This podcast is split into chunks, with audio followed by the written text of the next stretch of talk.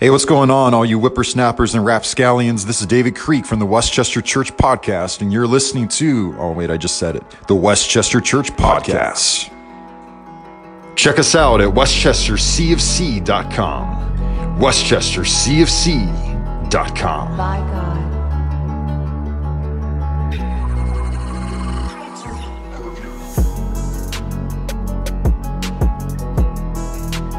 Happy 2021, everybody. You know, we survived to tell the story, didn't we? Amen. Praise God. Well, I'd like to begin this morning in this new year in the book of Zechariah, if you want to be going there. Zechariah chapter 9, close to the end of Old Testament scripture. Zechariah chapter 9, and as you are on your way there, I got to thinking in this past week about a town in Texas that a while back was so much unlike the rest of Texas that many people who had gone there on a visit said, It doesn't even seem as if I'm actually in Texas. And the name of the city was Austin, Texas, where at least a while back it became a very mysterious melting pot of all of these creative weirdos almost like a late 1960s Woodstock kind of environment converging there. And it got to be so unusual in that region of the country that they had developed a catchphrase that had become an official slogan for the city, which was Keep Austin Weird. And I think what the idea behind Keep Austin Weird was is that why would you want to live in a city where everybody drives the exact same white truck, wears the exact same clothes, listens to the exact same radio stations, and speaks about the exact same two or three interests? When you could live in a place where everybody's ideas are embraced, where what makes us all unique is celebrated and welcomed and we can be who we truly are as human beings without any ostracizing. And by the way, as they, they all claim, the weirder you are, really the better it's going to be. And yet, whether it is in reference to the people of Israel who we read about, or it is us as, as the church of Jesus Christ, from our very start upon the face of this earth, it has been God's design that his people be an extraordinary nation that is distinctive amongst all the other nations and the peoples in this world. And ordinarily, I have never been a King James kind of guy, but there is one translation where I absolutely where I prefer the King James rendering of the word as it speaks about the people of God. And it says, both in Old Testament scripture as well as in New, that God's people is a peculiar nation, that they are a peculiar um, nation and a people of His. Now, as we hear that word peculiar, it does not mean that Christians are to be weird just for the sake of being weird. And yet, rather, what the idea really behind that is, is that we are to be so much unlike everybody else in the non Christian world that as the non believing world looks at Israel then or looks at the church of today, that what they see is something that is delightfully odd, as something that is refreshingly unusual that they really have never experienced before outside of the church. And so, what God has always wanted to see in, in his people, in his sons, and in his daughters is that we are a rare jewel that is reflecting strange beauty in this world.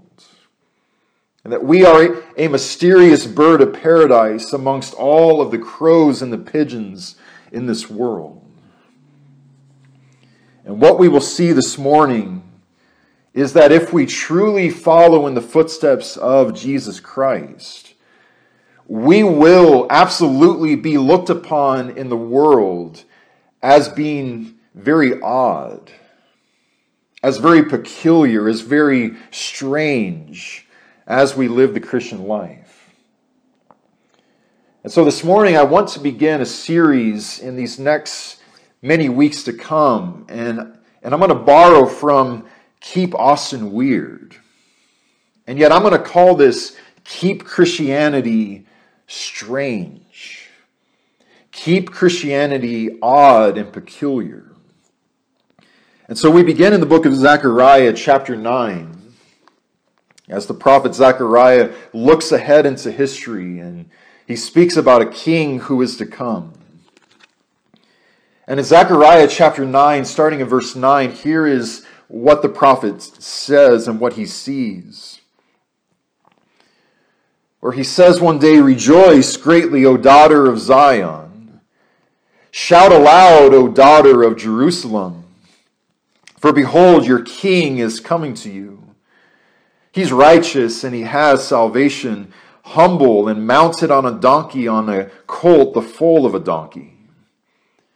And I will cut off the chariot from Ephraim and the war horse from Jerusalem. And the battle, or um, he says then, how the battle bow shall be cut off, and he shall speak peace to the nations.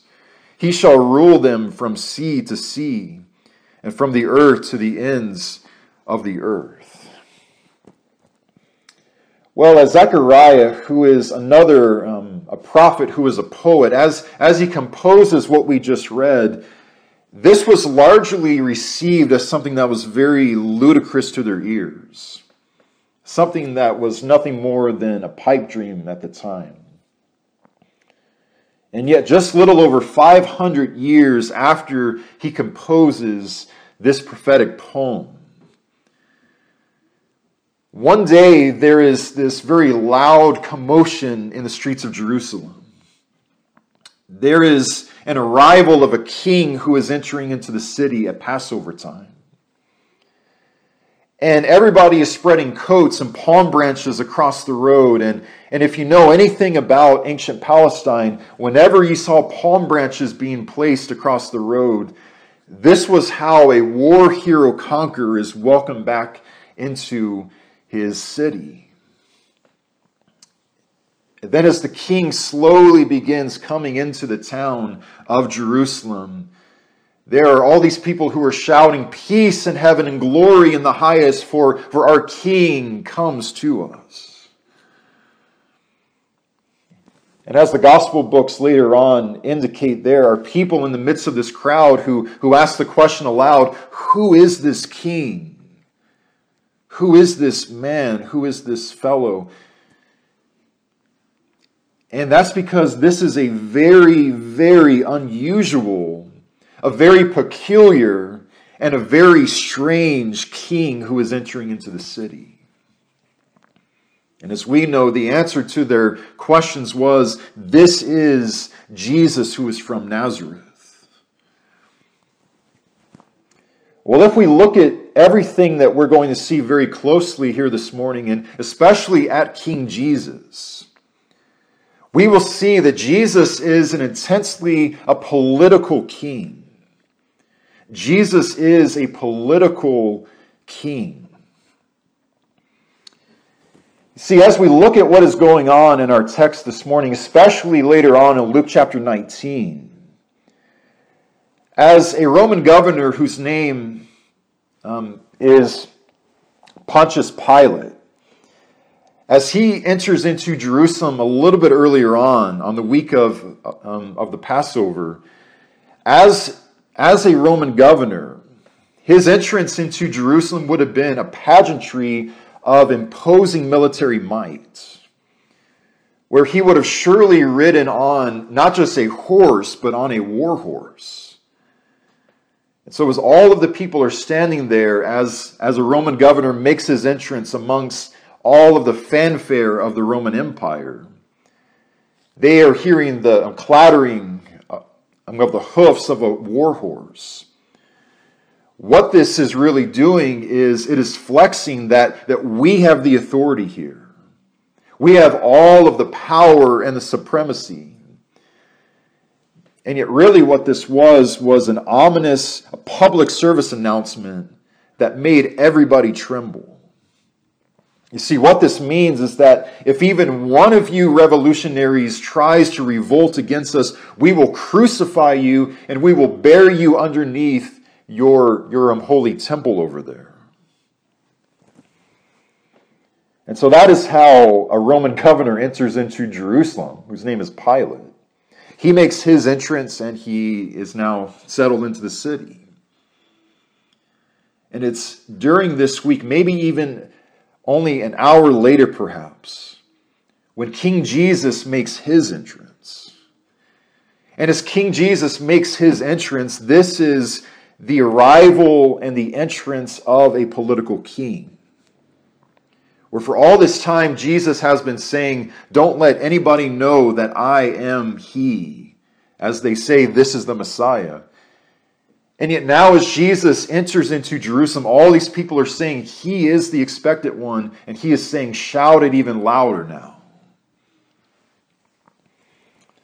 And yet, as this political king makes a very political entrance into Jerusalem, though, as we see in our text in Zechariah chapter 9, there is something that is very, very peculiar, something very strange about how this king is entering into the city. And what is it? Is that rather than being just another ruler who is entering into the city on a war horse, on the symbol of hatred and violence and of conquest, Jesus is entering into Jerusalem on, of all things, on a donkey, which was a symbol of, well, peace, of shalom. And not merely is Jesus entering into Jerusalem on a donkey, but notice in the text, on the foal of a donkey. You see, this is a very small adolescent donkey of an older donkey. In other words, this is an animal that is barely large enough for a grown man to even sit down upon. And yet, here's where it gets very interesting as I had read this is that yes, Jesus is making a declaration of a peaceful regime and a peaceful empire on his donkey, but and yet there is an even greater element um, really behind this is that this is satire. This is very creative and intentional street theater that he is conducting here. Jesus is conducting a mockery of the arrogance of the world's superpowers who are violent and who rule through conquest. You can almost hear the words of King David say, Some trust in chariots and some in horses and yet we trust in the name of the Lord our God.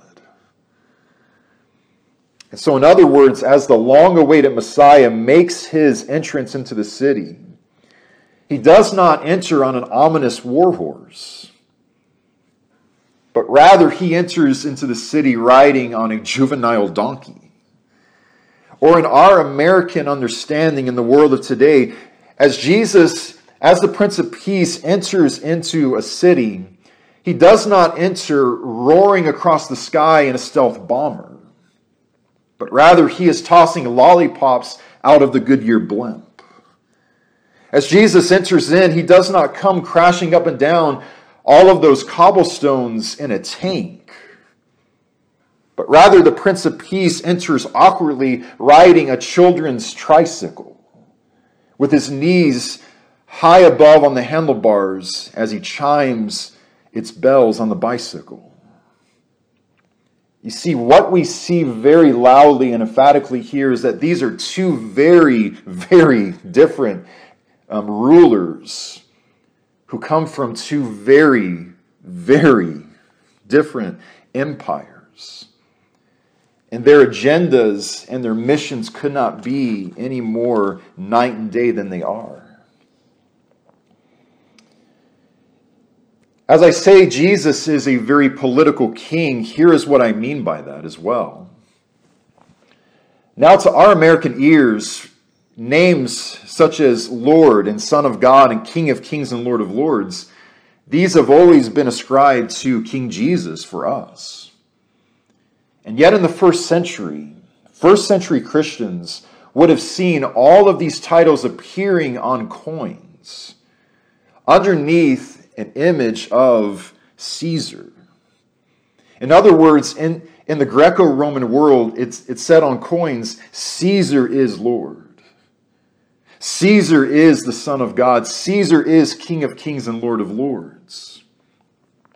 And of all things, those early Christians had, had very intentionally had decided that no, no, no, Caesar is not God. Caesar is not King of kings and Lord of lords. Jesus Christ is.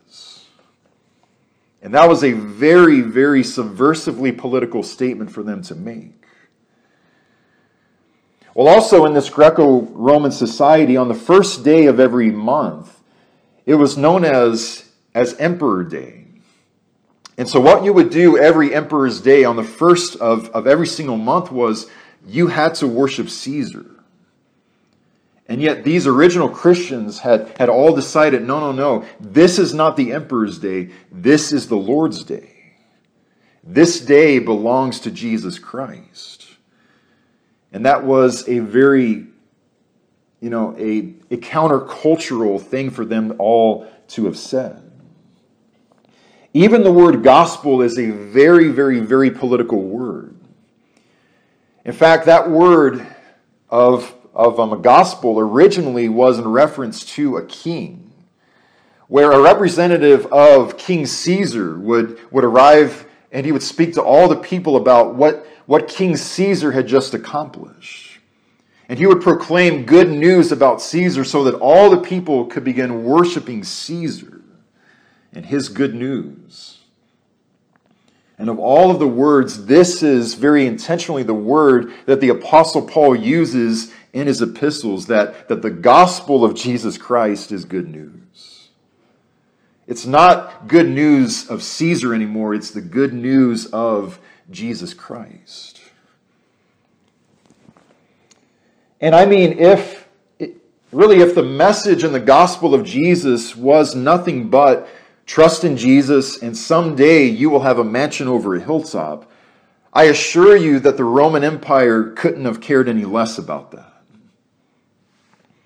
And yet, it was only when Christians began using those specific titles, King of Kings and Lord of Lords, as they gave it to another king from another empire when they began to be under persecution.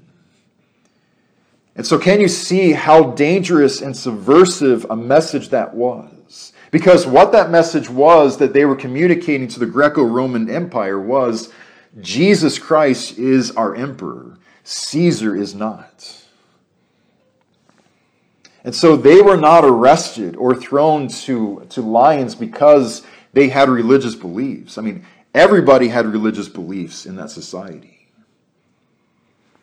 But rather, what it was was the political implications of Jesus is our emperor, that all of this persecution came upon them. And as for us in the world of today, anybody who, who takes his, um, his kingdom seriously and who makes his Sermon on the Mount our constitution, we are going to be seen as unspeakably freakish, odd, and strange anomalies in our society. And oftentimes we will appear that strange even within the church at times. Yes, Jesus is a political king. And yet he is not a partisan king, though. Jesus is a political king, but he is not a partisan king. What I mean by that is that it's always been a struggle for God's church throughout all of the ages. Now, I mentioned a moment ago that we need to keep Christianity strange. And yet, if we really stop and consider it, not all strange is good, is it? I mean, there is good strange and then there is bad strange. There is unhealthy strange. And I believe that we have all witnessed it in the realm of, um, of Christendom before. And yet, really, the most bizarre snare that the church, I believe, has ever fallen into is when a people who God has declared as holy and peculiar amongst the nations are set free by God only to look at all of the pharaohs, at the Nebuchadnezzars and at the at um, um, Caesars of this world for their identity, for their happiness, and for their sense of peace. And yet, what is even worse than, than even that, though, is when, when Christians begin convincing um, their own selves that somehow Jesus has become a member of their own personal political agenda. And that Jesus somehow loves only the people who we choose to love, and that he somehow hates the people who we have chosen to hate. As I once heard a minister say, that is absolute idolatry and blasphemy. And it reduces to Jesus to nothing but a mascot rather than our Messiah of the world. And so here, here's what was going on in um, first century Palestine, where in John chapter 6, Jesus had just fed a huge multitude. And they're looking at Jesus thinking, look at all these miracles that he's able to do.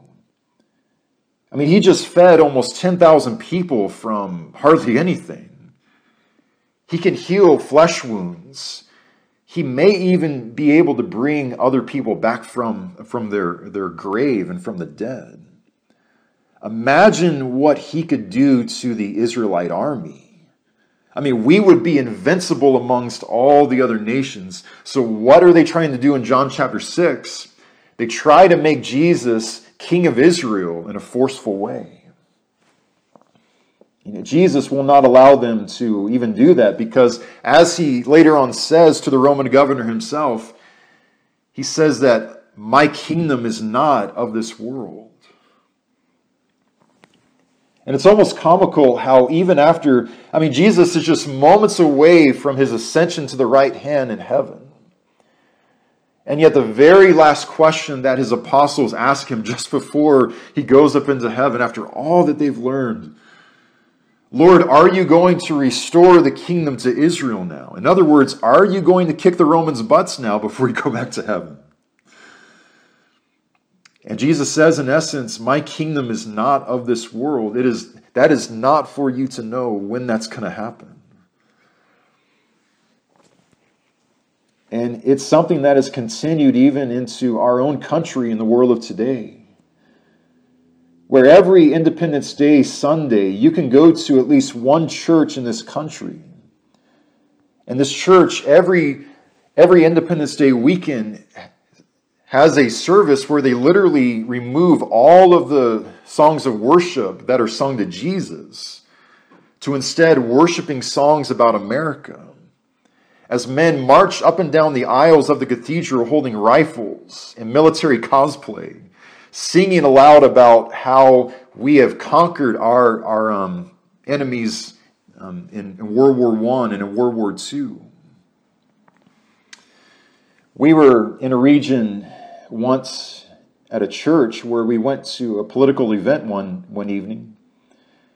And I'm just looking around at all of the individuals in this church, and I mean, they are just so happy that they look like a child at a birthday party. They are singing songs about America at the top of their lungs. They get so excited as they hear about guns and about rights and about their own style of Americana. And as we come back into the church and into the cathedral, and they hear about the Sermon on the Mount and, and, and his Beatitudes, there's just no excitement. I see people yawning and rolling eyes and and it's just sad because as Moses comes down off of the mountain, we remember he sees everybody worshiping a golden calf. No, we don't worship golden calves in this country. But we do worship red elephants and blue donkeys and bald eagles. And yet, as God's holy, peculiar, strange, odd nation, we have not been called to idolatrously worship elephants and donkeys and, and bald eagles. We have been called to worship the Lamb. And really, this is why the book of Revelation was composed. Revelation is not a book about um, American um, politics in the 21st century. That's a poor way to read Revelation. But rather, in a nutshell, what the book of Revelation is really about is it is just simply a prophetic critique of the Roman Empire in the first century. Where John is writing to a group of Christians who had become so comfortable living under Nero and Rome that there's no really a discernible difference between the church and the unbelieving Roman Empire. And so, what John is warning against in, in Revelation to those Christians is be careful. Be very careful because this government and this empire is a beast. Do not compromise your, your um, identity as a Christian as you compromise to the agenda of the Roman Empire. In other words, keep Christianity strange and cling to this odd and peculiar king to all the nations, Christ Jesus. And last of all, we need to keep Christianity strange and peculiar as we live for our strange and extraordinary king. Because no king who has ever reigned has been more grotesquely disrespected than King Jesus. Well, in Luke chapter 19, as Jesus enters into Jerusalem, he gets off of his young, young colt. And the Bible says that as he looks at Jerusalem on the hilltop, he sees Jerusalem sparkling in all of its splendor. And Jesus weeps over it. That word weep in the original language means very loud, impassioned, wailing at the top of his lungs. And that's because as Jesus looks at Jerusalem, he knows her deepest, darkest sins and her, her um, depravities. Jesus is able to look ahead into history, and, and as he looks at Jerusalem on this day, he begins seeing all of the ghastly things that are going to happen less than 40 years later at AD 70. And yet, more than anything else, though, by, by far, Jesus weeps and he laments over Jerusalem simply because as he enters into the city, he understands that he is not the Messiah who these people want. His kingdom is not the kind of kingdom that they want to occupy. Rather, what they wanted him to be was Alexander the Great.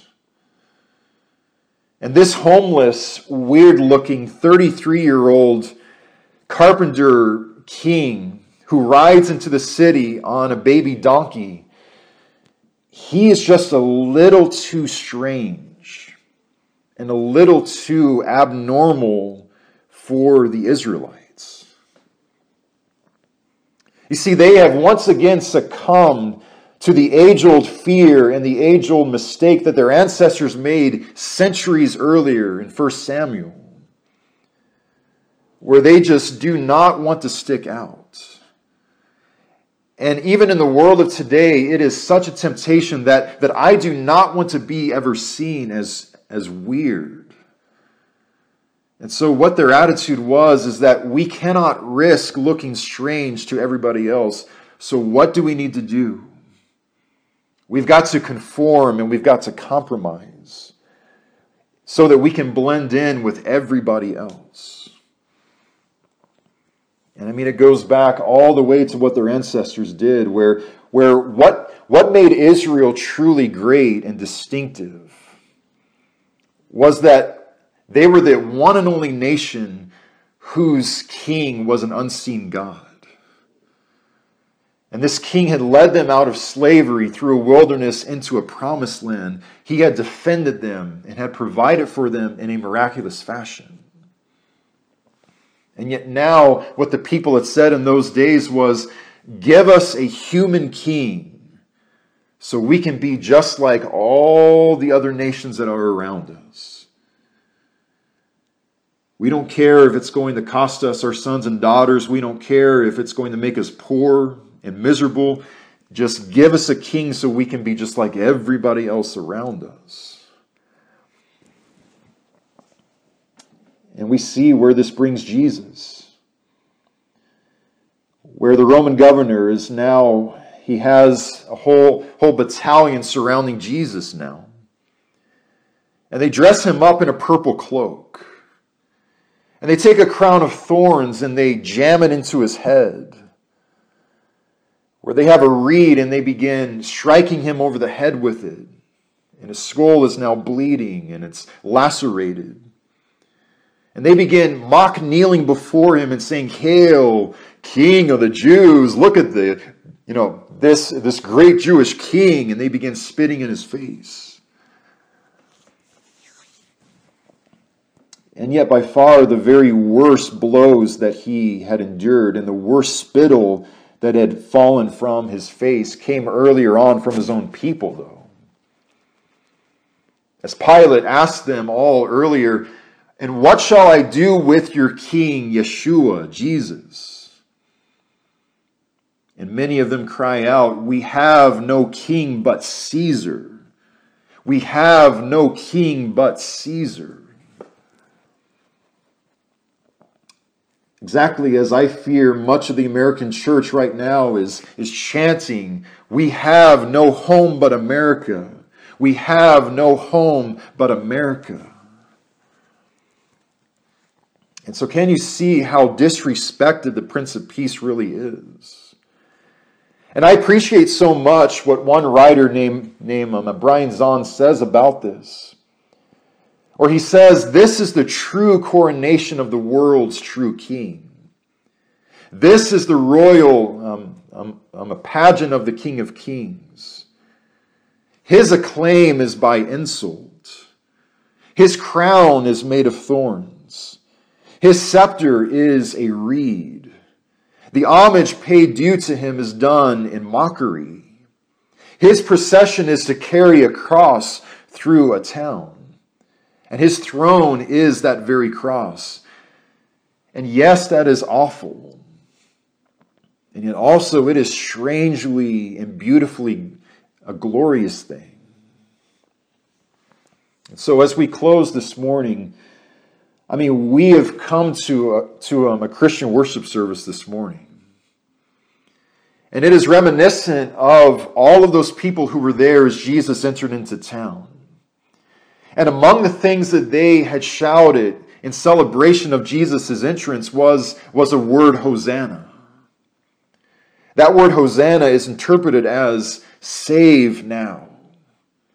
Save us now, Jesus. Save us right now.